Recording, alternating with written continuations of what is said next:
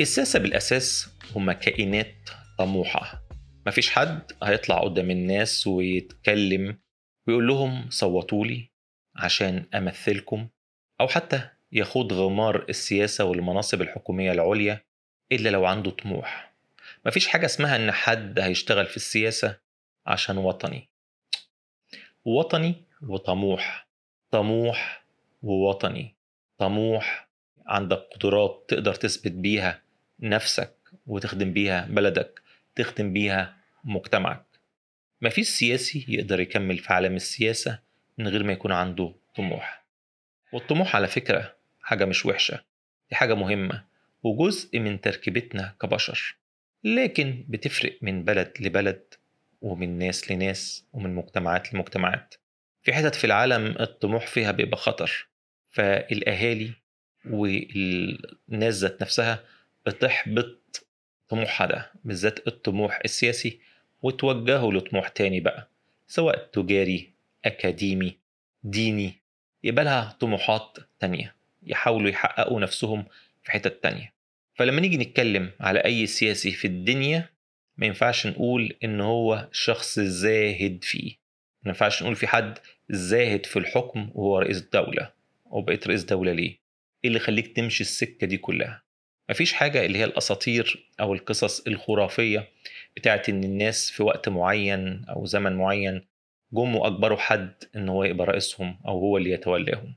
الكلام ده ما بيحصلش لأن مفيش حد هيرضى إنه يشيل مسؤولية ناس ولا إنه يستحمل ضغط معيشة السياسي. الشخص اللي بيمارس السياسة وبيتعين في مناصب بيبقى مكشوف للعلن وبيبقى عرضة للتلطيش لكل من هب ودب. أي حد عيل صغير ممكن يشتمه سواء لغلطة عملها أو غلطة ما عملهاش. بل عشان منظره عشان حلقة شعره عشان شكل شنبه عشان الفستان اللي هي لابساه عشان الطريقة اللي بتتكلم بيها عشان الميك اب اللي حطاه على وشها. السياسي بيعرض نفسه للعلن وبيبقى عرضة لأن أي حد ممكن يجرح فيه إن أي حد ينتقد فيه. البني آدم في أي شغلانة في بيته وسط معارفه يحب إن هو لما يغلط غلطة إن الناس تفوتها له أو ما تاخدش بالها منها. لكن في عالم السياسة الرفاهية دي مش موجودة. عشان كده اللي بيشتغلوا في السياسة لازم يكون جلدهم تخين ويستحملوا النقد. ده كله عشان إيه؟ عشان طموحهم حلمهم الأكبر إن هم يحققوا نفسهم في عالم السياسة ده. عشان كده بقول إن الطموح مش حاجة وحشة لأن الطموح اللي يخليك تستحمل كل الحاجات الوحشة دي غالبا هيكون نتيجته حاجة عالية. سواء إن أنت عاوز تعمل إنجازات لبلدك أو مجتمعك فالناس تهنيك عليها تشيد بيك عشان عملتها. كتب التاريخ تكتب عنك أهلك يفخروا بيك يبصوا لك نظرة الشخص العظيم اللي في عيلتهم ولادك مراتك معارفك. كل دي حاجات بتخلي الشخص الطموح يحاول يعمل أكبر إنجاز ممكن عشان بلده ومجتمعه عشان يفضل طول عمره عايش في إيه؟ في الهالة من ال positive emotional energy اللي بتجيله بيبقى عنده طاقة إيجابية وحالة من السعادة والفخر بشيء عمله في مرحلة من حياته يفضل محتفظ بيه عمره كله لكن بقى مش معنى إن كل حد عنده طموح إن هو يخش عالم السياسة إنه هينجح فيه. وده شيء كل حد داخل عالم السياسة بيبقى يعني إيه عارفه وحطه في الحسبان لكن كل بني آدم بيبقى عايش جوه الفقاعة بتاعته جوه العالم بتاعه وشايف نفسه أحسن واحد أو شايف نفسه عنده قدرات تأهله إن هو يوصل لأعلى المناصب في العملية السياسية. لكن مع الممارسة العملية بيحصل بقى نوع من التنقيح نوع من الغربلة نوع من الاحتكاك بتخلي الناس بعد 10 20 سنة من العمل السياسي يبدأوا يفهموا قدراتهم الحقيقية وتبدأ طموحاتهم تقل ويبقوا مستنين الفرصة اللي يقدروا يبرزوا فيها مواهبهم أو قدراتهم أو خبراتهم. لكن حتى لو الواحد بقى مش مجرد عايش في خيالاته بل هو فعلا سياسي من الطراز الرفيع وعنده خبرات إدارية وسياسية وعنده خبرة بالاقتصاد وإن إزاي البلد بتمشي وعلاقته بالناس كويسة جدا ده برضه مش معناه إنه ممكن يكمل في طريق السياسة للنهاية أو يحصل على المكانة والمرتبة اللي هو يستحقها. ولعل عندنا مثال يعني واضح جدا بل وفج في بريطانيا اليومين دول. بريطانيا طبعا عارفين إن هي في حالة من الفلكس أو حالة من الاندفاع وعدم الثقة واللخبطة من ساعة طبعا البريكزيت في 2015 16 وكل شوية في حالة من اللخبطة واقتصاديا البلد مش في أحسن أحوالها وفي تراجع اقتصاديا وزي كل دول العالم مضرورة باقتصاديات ما بعد الكوفيد وطبعا بأزمة الطاقة اللي بتضرب أوروبا كلها. وعلى عكس مثلا دولة عملاقة زي ألمانيا بتعتمد مش بس على اقتصاد خدمي بل واقتصاد صناعي بريطانيا بالأساس تحولت على مدار يعني آخر إيه ما بعد الحرب العالمية الثانية بقت أكتر اقتصاد خدمي. والاقتصاد الخدمي ده بيعتمد على علاقة بريطانيا خصوصا مدينة لندن بأوروبا والعالم من حواليها وقد إيه جزء من التجارة بيتم فيها. عشان كده لما بيتم الضغط اقتصاديا على بلد زي بريطانيا وتبدأ المؤسسات الكبرى تخرج منها بيبقاش في عندهم إيه؟ زي ضمانة أو هامش يقدروا يسندوا عليه يكمل بيهم في الأوقات الصعبة لفترات طويلة. ايا كان بريطانيا من ساعة 2016 لغاية دلوقتي فيها نوع من الانسرتينتي وعدم الاستقرار في عالم السياسة وطبعا جه موجة الطوفان بتاعت بوريس جونسون اللي يعني بفضل كاريزمته العالية وبفضل شعبيته وبفضل ذكائه كراجل متحدث وراجل سياسي من الطراز الأول قدر ياخد بريطانيا كلها مش بس في طريق البريكزيت وخروجها من الاتحاد الأوروبي بل وكمان إن هو قدر يتولى سدة الحكم من 2019 ل 2022 لكن بوريس جونسون اللي هو عبارة عن سياسي ديماجوجي من الطراز الأول مسلي لطيف ذكي في طبعا من شوية من ترامب وإن كان يعني مخلوق سياسي أعلى بكتير. وإن كان بوريس جونسون يعني في بقى إيه بعض صفات من ترامب إن هو شخصية هجاصة إن هو ممكن ياخد البلد في طريق أسوأ عشان بس يحقق هدفه وآماله في إن هو يبقى رئيس الحكومة وإن هو يعني يتكتب في التاريخ كرئيس وزراء. ما عندوش خطط مستقبلية قوية آه نظراته وخططه المستقبل مش أحسن حاجة. ونتيجة قرارات سياسية كتير خاطئة واستهتار بالقانون بوريس جونسون حط نفسه في أكتر من مرة في مواقف تحرجه وتحرج الحكومة والأهم تخلي زملائه وأقرانه في الحزب المحافظين البريطانيين يكرهوه ويبقوا مش طايقينه. وأخيرا عبر سلسلة من الاستقالات يقدروا يجبروه على الاستقالة وهو خلاص هيسيب أعلن خلاص إنه هيسيب رئاسة الحزب المحافظين وبالتالي رئاسة الوزراء البريطانية. وحصل بقى نوع من إيه؟ الصراع جوه الكوادر العليا من حزب المحافظين مين هيبقى رئيس الحزب ومين هيبقى رئيس وزراء بريطانيا القادم. وبين كل الأسماء المتوسطة اللمعان في كوادر الحزب صفصفنا في الآخر على اتنين بس ليز تراس اللي هي وزيرة الخارجية البريطانية وريشي سوناك وده كان وزير الخزانة زي وزير المالية كده عندنا. وده استقال في بدايات الأزمة بتاعت بوريس الأخيرة هو كان من أوائل الناس اللي استقالوا هو من أهم الأسباب اللي وقعت حكومة بوريس جونسون. ريشي سوناك اللي من أصول هندية هو أعلى ما يتمناه أي مهاجر من عيلة مهاجرة في وصوله لتراتبيات الحكومة في دولة هو هاجر لها. ريشي سوناك الأسمر اللي شكله هندي خالص متجوز واحدة هندية من أصول هندية كل عيلتهم شكلهم هندي فندي لكن طبعا يعني راجل خريج أعلى الجامعات البريطانية اقتصادي من الطراز الأول ليه شعبية كبيرة واحترام كبير ما بين أقرانه من الوزراء وعلية حزب المحافظين. بيقولوا راجل ذكي جدا لسه في عز شبابه في أوائل الأربعينات متحدث لبق راجل يعني محترم بكل معنى لكلمة محترم مخضرم سياسي مخضرم قديم في حزب المحافظين كل حاجة. لدرجة إن في الأيام السيئة لحكومة بوريس جونسون قبل الأزمة الأخيرة دي يعني من سنة ولا حاجة فاتت وقبليها كان ناس بتتنبأ قال لك مفيش حد محترم في الطبقة العليا من حزب المحافظين زي ريشي سوناك وهو ده الراجل الحقيقة اللي المفروض يبقى رئيس الوزراء القادم.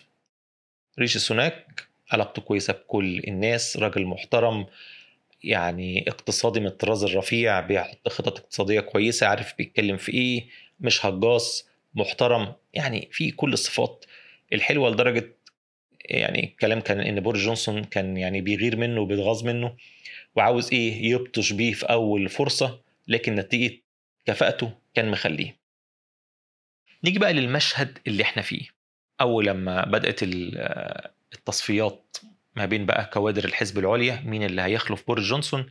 كان ريشي سوناك من الأسماء البراقة الأولانية. معظم الناس بقى بدأوا يطلعوا واحد ورا واحد لغاية لما وصلت زي ما قلنا للتصفية النهائية ما بينه وبين ليز تراس. ليز تراس دي شخصية كوميدية شوية مهرجلة fantastic ليها طبع الساسة البريطانيين من الجيل الحديث متحدثة لبقة تعرف تتكلم قدام الكاميرات عندها طاقة وإنرجي كويسة. هي أصلا كانت جاية من الحزب الليبرالي لكن سابته في أواخر التسعينات أو الألفينات وانضمت لحزب المحافظين. لكنها اللي يسمعها ولو لفترة صغيرة يحس إن هي شخصية هجاصة نوع من إيه؟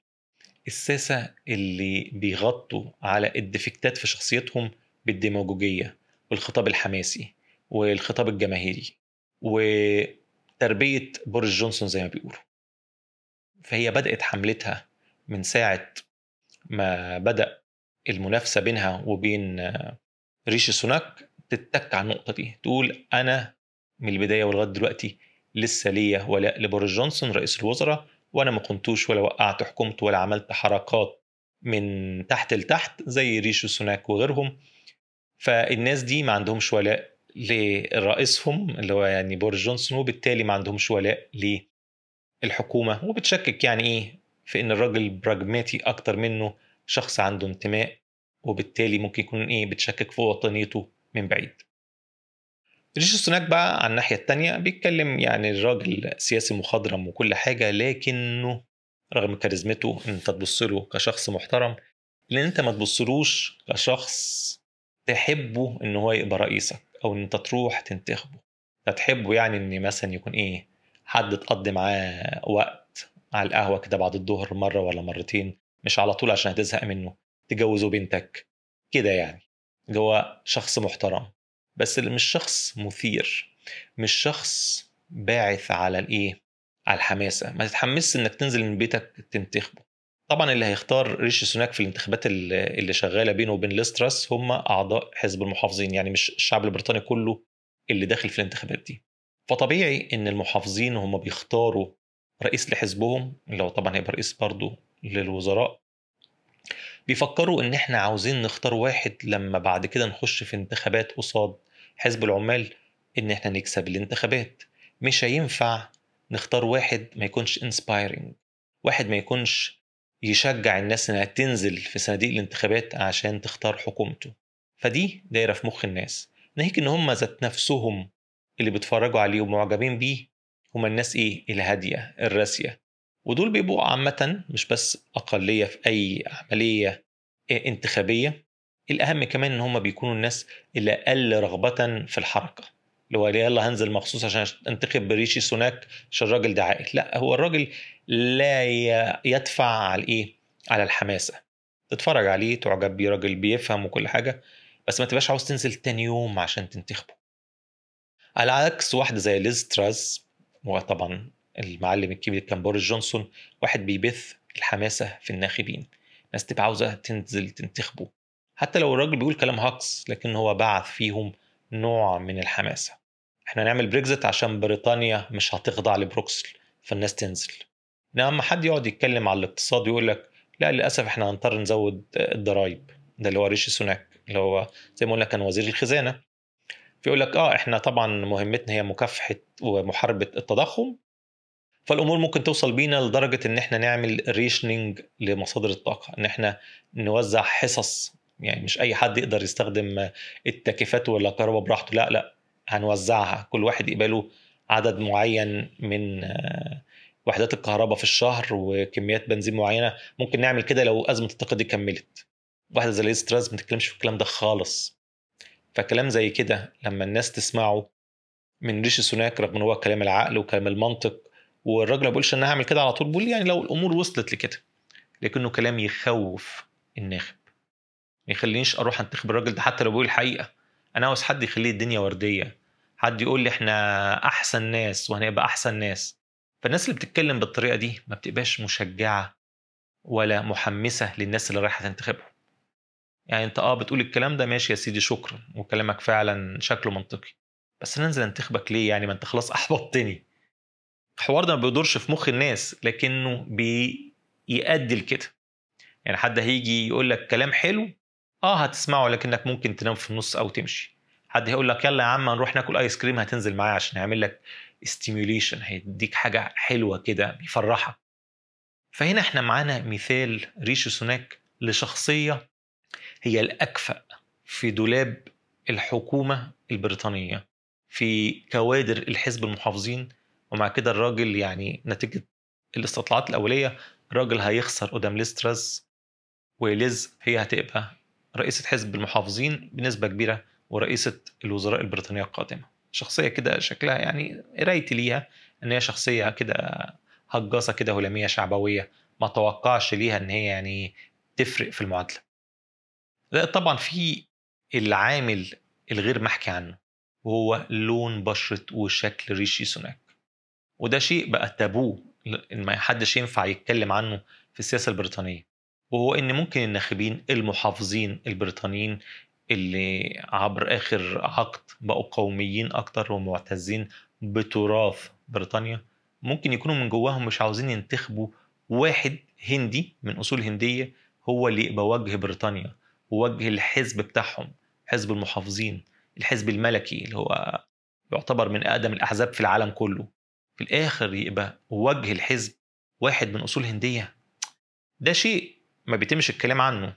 بس يعني من قرايتي لشخصية الناخب البريطاني بالذات الناخب المحافظ البريطاني في آخر عشر سنين أظن إن ده عامل قوي جدا. ده طبعا مش هتلاقي في أي حد بيتكلم عنه في أي حتة عشان ده موضوع تابو في أوروبا وبريطانيا الحديثة إنه إيه أنت بتقول الراجل ده مش حابينه عشان أصوله؟ يعني الناس ممكن تاكل أي حد يتطرق للنقطة دي. وبالعكس واحد زي ريشي سوناك برضو لا يمكن يتطرق لنقطة زي كده ولا يقول إن في تلميحات ولو من بعيد أو في سنتمنت مشاعر ضدي عشان أصول هندية هو ذات نفسه لا يمكن يلجأ للنوع ده من الجدال أو السرد. ليه؟ عشان ده هيخلي الناس ضده والناس اللي فعلا بتكرهه أو مش حباه عشان أصوله العرقية تكرهه أكتر. عارف كده لما يبقى في حد بطحة على دماغه تقول له إيه البطحة اللي على دماغك دي؟ هيتضايق منك أكتر. هكذا برضو واحد مفروض مخضرم زي ريشي سوناك لا يمكن يتطرق لحاجة زي كده. حتى لو الناس دي بتكرهني دلوقتي ما خليهمش يكرهوني أكتر. ما أضغطش على الناخب في مشاعره العنصرية قوي أخليها فعلا تفضل عنده في مخه تابو زي ما هي تابو لكن في ناس ممكن تقول لي وجهة نظرك دي غلط. البريطانيين مش عنصريين كده والمجتمع خلاص يعني عدى النقطة دي قوي. وممكن نسال ناس جوه بريطانيا. أرجع أقول لهم بس أنت حتى لو سألت ناس جوه بريطانيا لا يمكن يعترفوا بحاجة زي كده. عشان زي ما قلت لك كده تابو يعني حتى البريطانيين والناس اللي عايشين وسط البريطانيين ممكن يحسوا بالعنصرية ضدهم لكنهم لا يمكن يسمعوا من بريطاني يقول لك مش ننتخب ريشي سوناك عشان هندي. فالحديث في النقطة دي تابو. يجي واحد تاني يقول لك لا إذا كان أمريكا اللي يعني فيها العنصرية أعلى من بريطانيا انتخبوا واحد زي أوباما. له أيوه بس هنا بقى أوباما ده مثال عظيم جدا. ليه؟ لأن أوباما كسر المعادلة بقوة. كاريزمة أوباما وحيويته كانت أقوى بكتير في دفع الناس المتحمسين ليه؟ في إنهم ينزلوا الانتخابات. كاريزمته وثقافته اللي كانت بتاكل مع الثقافة الغربية الأمريكية العادية كانت أقوى بكتير من لون بشرته. يعني لو كنا جبنا مثلا واحد يعني ينتمي للأفرو أمريكانز بكل قيمهم بكل طريقة كلامهم بيدفعوا لنفس أهداف الناس اللي من الطبقة دي أو العرقية دي ما كانش الأمريكان انتخبوه. إنما واحد زي أوباما يعني كاريزما كبيرة دماغ محترمة عارف يعرض نفسه شكله لطيف. كل دي حاجات حفزت الناخبين إن هم ينزلوا ينتخبوه. لكنها على الطرف الآخر الناس بقى اللي هم كارهين إن يكون بيمثل أمريكا شخص بينتمي سواء للعرقية دي أو الفكر ده حصل عندهم نوع من التحزب وبدأ يظهر في أمريكا الجماعات المتعصبة أكتر اليمينية أكتر بداية بقى من ال Tea Party جوه صفوف الحزب الجمهوري لحد الفترة اللي إحنا وصلنا لها. طبعا كل شوية تتطور التطرف في الحزب الجمهوري وصولا لطبعا ال QAnons وال Oath Keepers وغيرهم من الجماعات المتطرفة في أمريكا. مش وجهة نظر أنا بس بس وجهة نظر كتير قوي من المحللين اللي شايفين الحركة الثقافية والاجتماعية في أمريكا بيقولوا بدايات الحركات المتطرفة دي كلها بدأت مع صعود باراك أوباما لسدة الحكم. الناس دي حسوا إن بلدهم بتتسرق منهم وبدأوا من 2009 لحد دلوقتي يحاربوا بإيديهم وأسنانهم عشان حاجة زي كده ما تحصلش تاني وإن بلدهم وثقافتهم وحضارتهم ما تتمحيش وما تتسرقش زي ما هم شافوا في سنوات أوباما.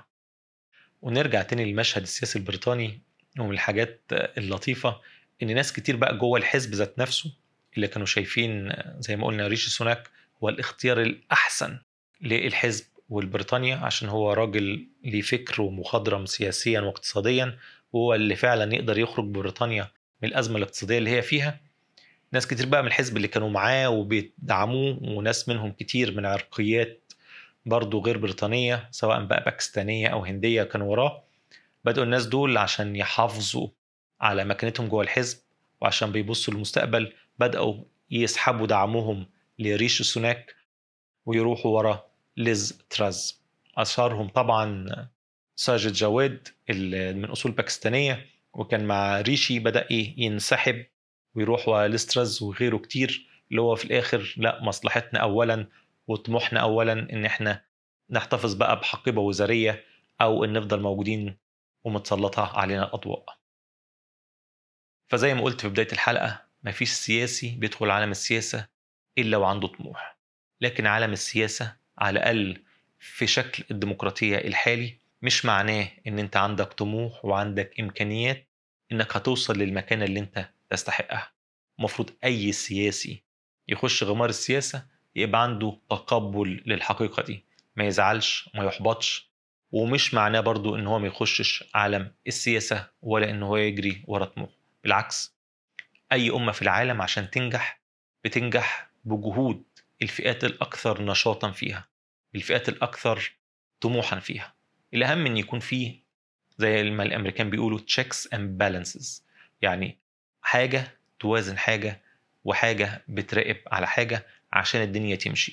ما يبقاش عندك طموح إنك تبقى الرئيس أو الملك أو الإمبراطور وأنت لا تفقه شيء أو غلطاتك كتير أو هتقهر وتقمع فئات من المجتمع أو من الشعب أو عرقيات معينة. لأ لازم يكون في دستور وقوانين تقدر تقول لك وقف تقدر تقول لك استنى تقدر تقول لك شكرا. بس ده كل اللي عندي النهارده. كالعادة أحب أسمع آرائكم ومقترحاتكم. لو عندكم أي تصحيحات لأي معلومات في الحلقة برضو يا ريت تكتبوا لي عنها. اعملوا like للحلقة على اليوتيوب واشتركوا في القناة. على منصات البودكاست المختلفة. يا ريت برضو تكتبوا تقييم لبودكاست فواصل ثقافية عشان ده بيساعد في انتشار البودكاست. شكرا وأشوفكم على خير الحلقة الجاية. مع السلامة.